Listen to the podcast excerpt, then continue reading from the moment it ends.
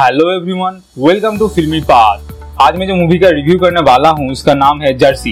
ये रिलीज़ हुआ है सिनेमा घर पर। इसमें मुख्य भूमिका में अभिनय किए हैं शाहिद कपूर, मृणाल ठाकुर, पंकज कपूर। ये फ़िल्म तेलुगु लैंग्वेज का फ़िल्म जारसी मूवी का रीमेक है, जिसमें मुख्य भूमिका में अभिनय किए थे नानी। इस मूवी का कहानी बहुत लोग जानते हैं पहले से ही। एक स्पोर्ट्स ड्रामा मूवी है, जिसमें एक क्रिकेट प्लेयर का कहानी दिखाया गया है। वो कौन सी कौन सी परिस्थितियों का सामना करके फिर से क्रिकेट में कम करता है, वही इसमें दिखाया गया है। इस मूवी का प्लॉट साउथ इंडियन मूवी के प्लॉट से उतना ज़्यादा अलग नहीं है। इस मूवी का मेन आकर्षण है एक्टर्स का परफॉर्मेंस इसमें शाहिद कपूर मिलन ठाकुर, पंकज कपूर ने अच्छा अभिनय किया है।